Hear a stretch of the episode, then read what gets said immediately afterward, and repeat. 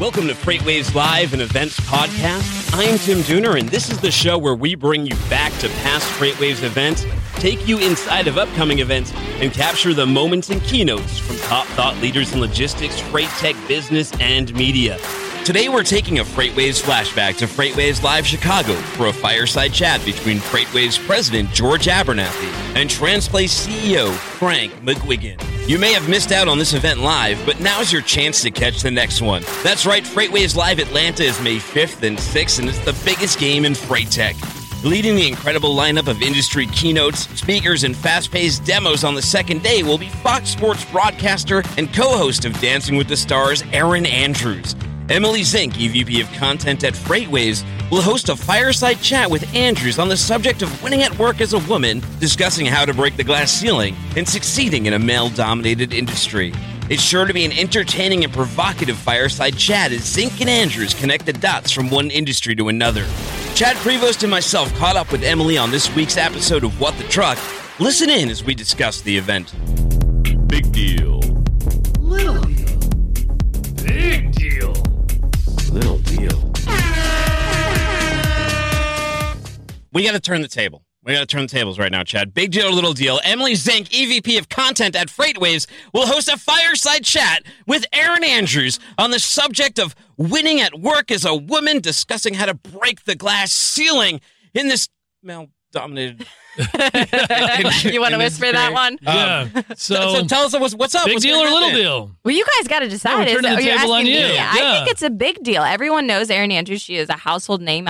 Whether you're a woman and you like to watch Dancing with the Stars, or a woman like me and watch sports and you see her on the sidelines, or I know men enjoy watching. She was on ESPN. Now she's on Fox Sports. But especially in the sports industry, it was hard to be a female sportscaster for a really, really long time. And I think she was one of, other than like the Doris Burkes and great women Susie like Colbert. That, she was one of those recognizable faces who she started to do a lot, and she made a name for herself to show like, hey, I'm a girl, but I'm doing this and I could keep up with all of you guys. And she's made a successful career out of it. And we're in an industry that is very male dominated, but there are some powerful women. Take Shelley Simpson, for example. Yeah. She's one of many powerful women. So I think it'll be cool to see how the two, our field and her field, intertwine, and how you really win at work as a woman. She said she kind of grew up as a tomboy. Yes, she always was into sports. I remember when I lived in Atlanta around 2000. She worked there. Yeah, that she was a very young broadcaster for the Braves. Yeah, and we just thought. My wife and I thought she was really cute and really good at what she was doing. Look at her now. I know. Yeah. Look at her now. She's all grown up. She is. But there are some, like, I talked to Ingrid Brown over the weekend on FreightWaves Radio, and she even has, like, she's a citizen trucker for TA, so she even has a truck stop named after her. And she said that even still, when she gets confronted by a lot of male truck drivers, they'll often pull the woman card on her, and they will use her gender, they'll weaponize her gender against her, and I think that a lot of times when people get like so defensive about this stuff, but I think women are also not, I mean, fair pay is one thing, but they're also asking just not to be completely disregarded because of your gender and not on some valid argument. Yeah. I think a lot of it too is people hate the saying like, oh, she's really good for a woman. Yeah. Can't she just be really good just for the job that she's doing? And I know that that's across the board in all industries. And it's really come to the forefront that people just want to be recognized for their work that they do, not for their gender. You know, there's still, and women to this day still in that sport. Yeah, she's on the sideline. Susie Colbert's on the sideline. She's on the sideline of the Super Bowl. But they're still not in the broadcast booth. No. You know, they're still not calling the game. You have Jason Witten in there who, played some. Witten in Blood. Yeah. It's still, there's still a long way to go. And there's still, she feels like she probably broke down some barriers, but still there's more to go and more moves to be made. So. Well, I think that the industry will be fascinated by listening to y'all's conversation on May 6th in Atlanta. Yes, at FreightWaves Live. Get May your 5th tickets. And 6th, right? I think the actual talk. The 6th. Yeah, but you got to come for both days.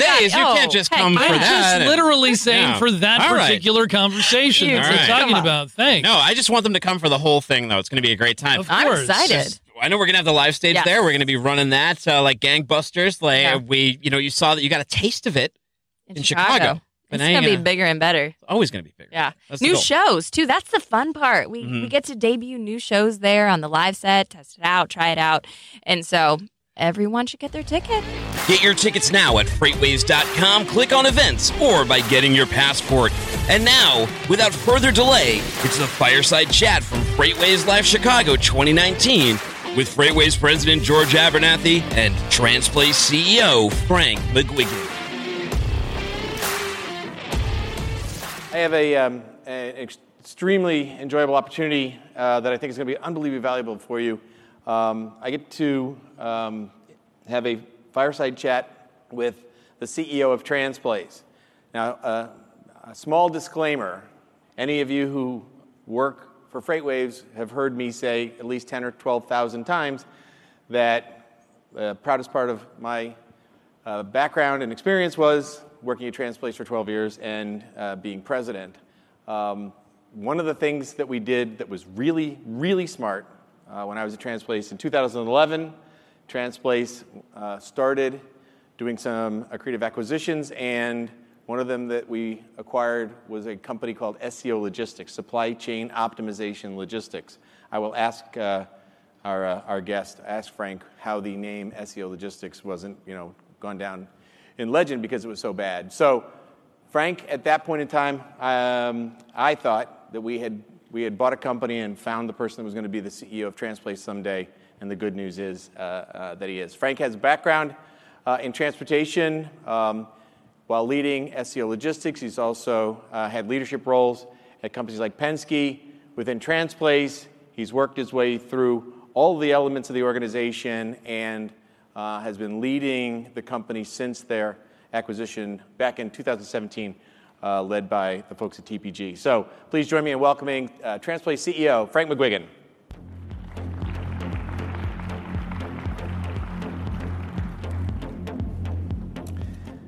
Hello, Francis. How are you, sir? I'm great. How are you today? I am very, very well. All right, let's get down to it.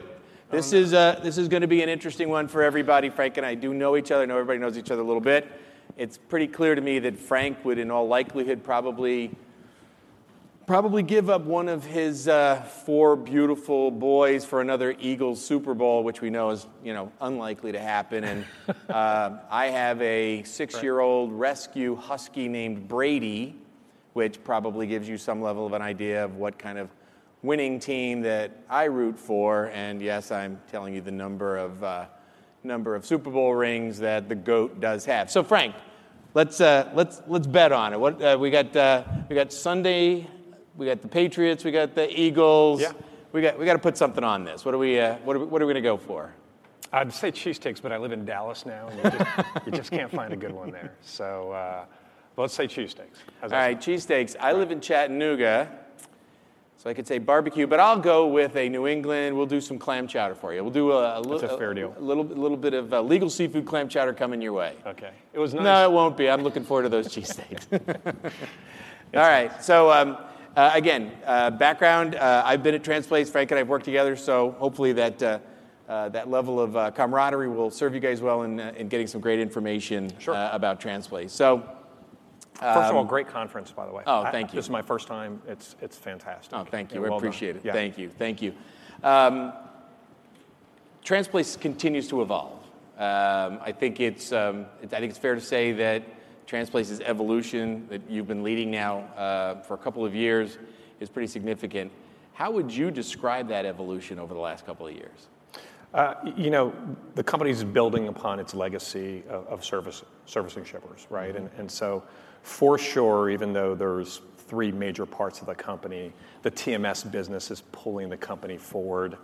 And what was originally an operating relationship enabled by technology has moved more into an outcomes-based relationship that's managed by the platform. Got it. Right? And so ultimately, our customers are asking more of us from a technology standpoint. They're actually asking more of us from an outcome standpoint, right? And so it's not just, I want a technology. It's, I want this technology to do these things for me, these measurable things for me in my network, right? And so Transplace employees go to work every day thinking about how to drive that value in the network more than anything else. I think it's a huge cultural advantage for us as well. Right? So as you look at value, that sounds like benefits, not features. There's no doubt about it, right? And so you should know. I mean, I believe that we're living in a logistics technology renaissance right now.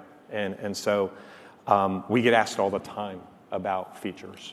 And my very first question is what are you really looking for? Mm-hmm. You know, what are you trying to find inside or achieve inside your supply chain with that feature? But make no mistake about it. I mean, we single sourced on, we were early adopters of visibility. We're early adopters of AI, right? We're early adopters, all in an effort to drive more value and predictability into supply chains. Right? So maybe for context purposes, I may be jumping over things because I know the business as well as they do, but how big is Transplace? Transplace, you know, just from a revenue standpoint, we'll do $3.2 billion this year. The organization, its three-year CAGR is 30%, both in net revenue and in EBITDA. Got it. And in 2019, we'll have roughly 16% net revenue growth, wow. 13% EBITDA growth. Right? Now, so, you got a number of cylinders in that eight-cylinder car. Which of the units have performed better in 19 versus 18 kind of stuff? By far, and I do think it's worth mentioning that, you know, if you look at the freight under management in the network, we're dealing with, if you include what sold in 2019 and implemented, you know, through the balance of this year as well as into 2020, we're dealing with roughly a $10 billion network. 10 billion? Wow. 10 billion, right? And so what's driving the business, candidly, is our core, and that's our logistics platform services business. Got right? it. And so that is, and that's what allows me to say that we'll have a very good 2020 as well, because what's sold this year is implemented next year, as you well know. Got it. And we're coming off a record kind of new contract sales year. And it's nice to say that we've had four of those in a row. We keep on kind of outdoing ourselves significantly. We keep on investing in the sales and marketing side of our business, and it's proving a nice result for us. So that sounds, I don't want to say recession-proof, but right. recession... TPG's in the audience, so I don't want to say recession-proof, you know, because we're in the middle of our budget process right now. But I would say that the diversification gives it some advantages of some of the less diversified businesses in our space. Right. Gotcha. So the other two legs of the stool, just for the audience benefit, is we have 30% of our revenue comes from our capacity services business, which is our intermodal business, and our truck brokerage business. Our intermodal business is actually based out of Tinley Park here, right outside of Chicago, and that's where I was yesterday. We opened up a new office there. And our freight brokerage business, it's roughly number 5 or 6 from a size standpoint. And our freight brokerage business is based out of Northwest Arkansas, and I think we're a top 10 broker at this right. point. And so the combined components of those two things represent roughly 30% of the business, and another 10% of the business is our customs brokerage business, right? And so we do a tremendous amount of Mexico and U.S. customs brokerage and border logistics, predominantly in Laredo, Nuevo Laredo, but George, as you're well aware, we have, you know, significant offices in Creto and Monterrey, right? And So big news in the industry today. Convoy has a $2.75 billion valuation now, and just brought in $400 million. I'm assuming TPG's just gleeful that the space continues to show that kind of valuation out there. Where do you think that, and what do you think that does for Transplace and the transformation that you're helping to take it through? No, you know what I mean. Candidly, I don't think about that at all. Okay. First of all, we do business with Convoy, and I think they're a terrific carrier inside our network. Candidly, we do business with most of the digital brokers. Our job as kind of a representative of the shippers in the market is to find new and interesting things and real capacity. And yep. we see how they're behaving in the network, and it's really strong. It's really impressive, actually. As it relates to our valuation, you know, what's going to drive us is our continued servicing of the business that we have. And our growth vectors, right? And so we don't think about it that way. In addition to that, by the way, I mean, and I mean this respectfully, very respectfully, we have what I call the burden of profit, right? And so we have, we watch what we spend every year, and we generate a real profit with that. But we're in a different stage of our cycle. If we were in the stage of the cycle of some of those companies, we'd be doing the exact same thing they are. What they're doing makes sense to me, right? And Ultimately, I believe that their technology and candidly their intelligence will have them kind of have that break-even moment and continue to gain in the industry like they're gaining, right? And so they'll be successful, right? I really believe that. Most of them, you know, Uber, Convoy, what they're doing is smart and appropriate, and there's so much incredible opportunity in this space that they'll be fine, but so will Echo, Coyote, and C.H. Robinson. So you guys run a lot of routing guides. You guys run a lot of bids. We do. Are you seeing any? We're in the traditional bid cycle time frame now, although bids are run all year. But are you seeing activity out of those new providers that are going to benefit the shippers that you serve? We've seen activity out of those providers over the last couple of years, and that have absolutely benefited the shippers. And so, what do you mean by benefit the shipper? I mean, you know, deliver on the service that's required, accept the freight that you promised to carry, right, and at the rate that you promised to carry it at, right. So, we've seen significant moves in share in those areas over the last couple of years. The other side of that, though, is we can also see, and again, it's our job, you know, our company's filled with engineers and data scientists, to understand the behavior of the markets and understand how these carriers are performing in bidding and why they're bidding the way they are. We see that they're getting smarter, right? And so they know what they're not, they're beginning to recognize what they're not good at, what they're not profitable at, and they're focusing on areas of profitability in the short term, maybe managing a little bit of, I don't need as much share, profitability is more important, which is fine. Fine. Makes sense. So you guys broke ground in a building in Northwest Arkansas. Yes. You're doubling. High time, by the way, right? You're doubling down in Northwest Arkansas. What about that area? I mean, it's obviously world's largest retailer.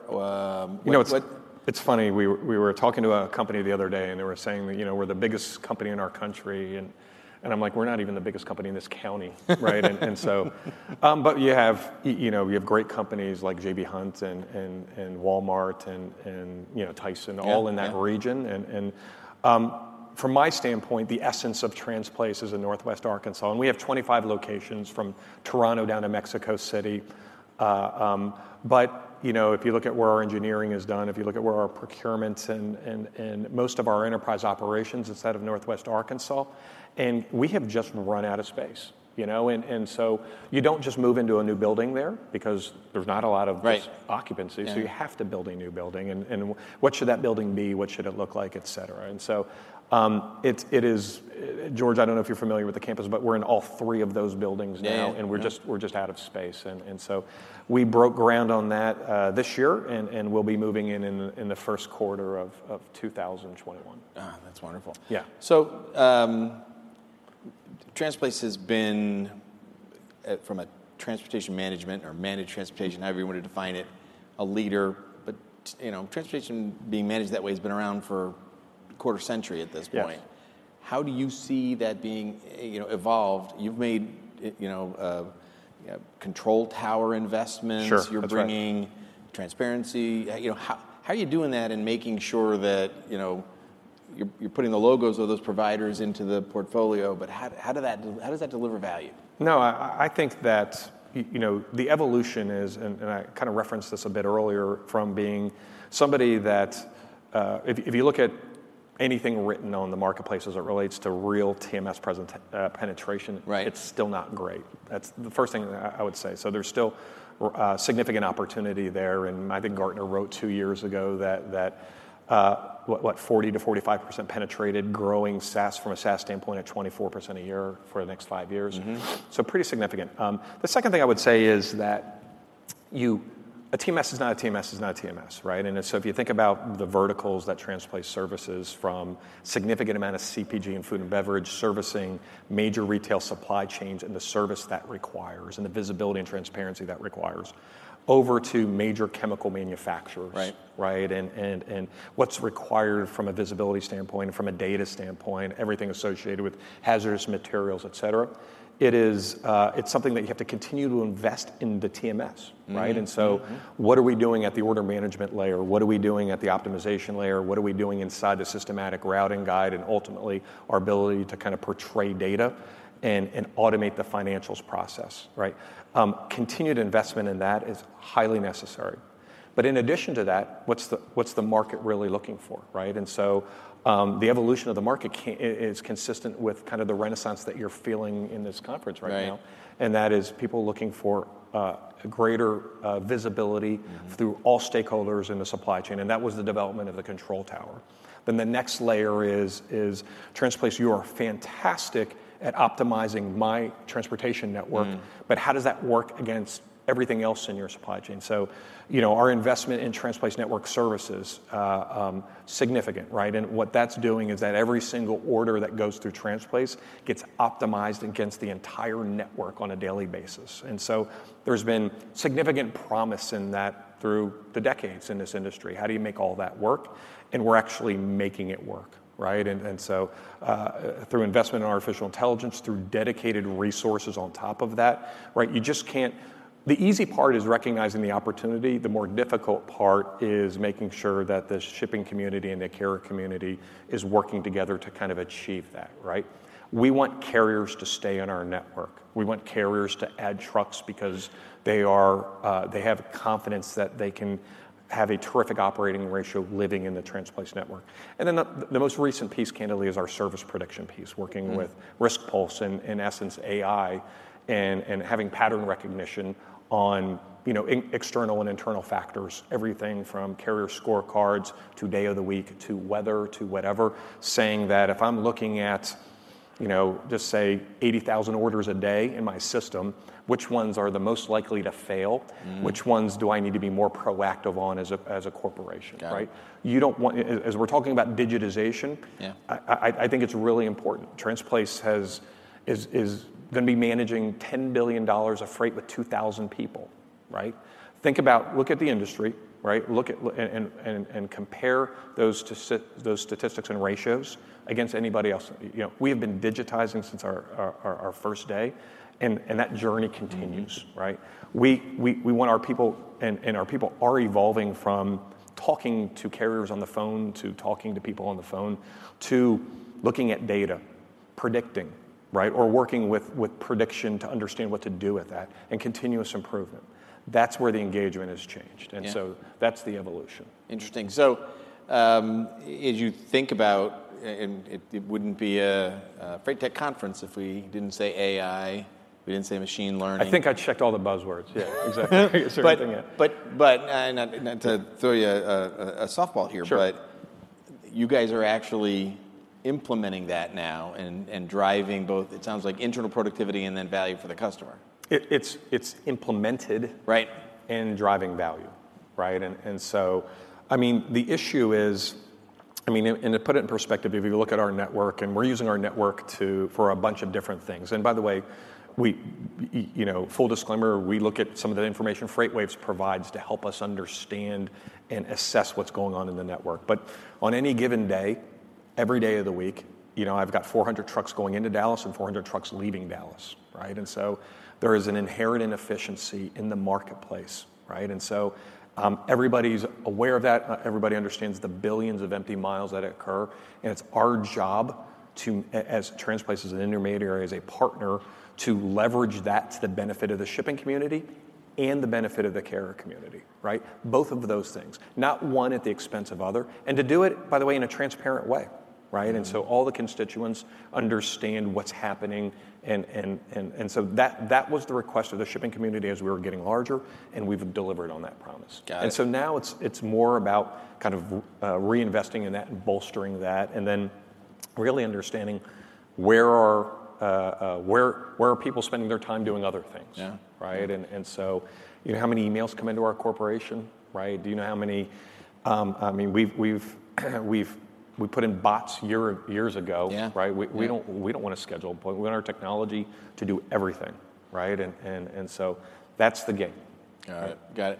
So as you talk about your organic growth, are you targeting any particular verticals or markets? Have you had more success, or are you looking at carving into some that have been, you know, less successful previously? I would say that you know, our greatest success is companies servicing retail supply chains, the industrial sector and the chemical sector, right? And so we have deep domain expertise in every one of those, and every one of those things have unique problems, right? And where logistics in some instances is the difference between profitability and not in some areas, and in other areas it's the difference between, candidly, is your stuff on the shelf at the right time, at the right place, and what kind of penalty you, and so understanding that, I think there was some good recent articles written by maybe even Coyote, talking about kind of the blend of technology and domain expertise.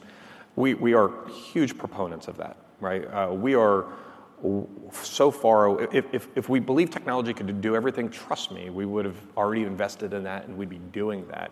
It's the combination of understanding how to engineer, how to procure, and then how to manage towards the different intricacies of the supply chains that make the difference. So in that, you've got organic growth, you've got strategies around that.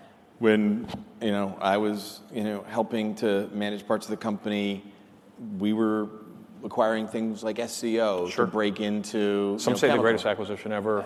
Some say, not many, but a few. I think you bought that with beer money, by the way. That's true. We did have to break a 10, I think.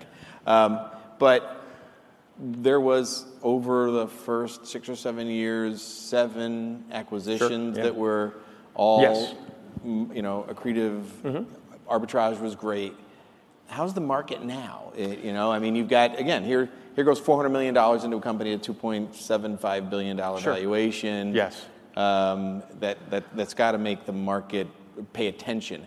How does that impact your ability to go out and do some M&As? I do think that the market's expensive for sure. Yeah. But what I would also say is as Transplace was forming kind of into the business that it is now, those 8 acquisitions were totally necessary, right? And so if it's not a very good fit for our core principle, which is building out the platform and building out the TM, then we're just not that interested in it, right? We don't think that with our organic growth we need to acquire for the sake of acquiring. Right.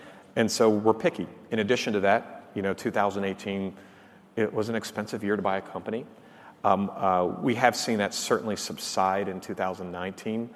Anybody reading the Convoy valuation and thinking that translates into their business or wherever it is, I don't think it does, right? Yeah. I mean, Convoy and what Uber. What drives that? I mean, is it... Sure. I think it's a fundamental belief and it's an appropriate belief in that there is significant disruption opportunity or growth opportunity for people doing things a different way in a highly fragmented, rich marketplace.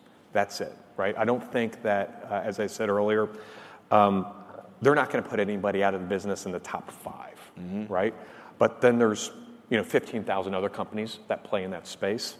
The average spread is still $200. It's still very highly manual, and so there's there will be a move towards automation, a move towards transparency, and I think that candidly over time that $200 is under significant pressure.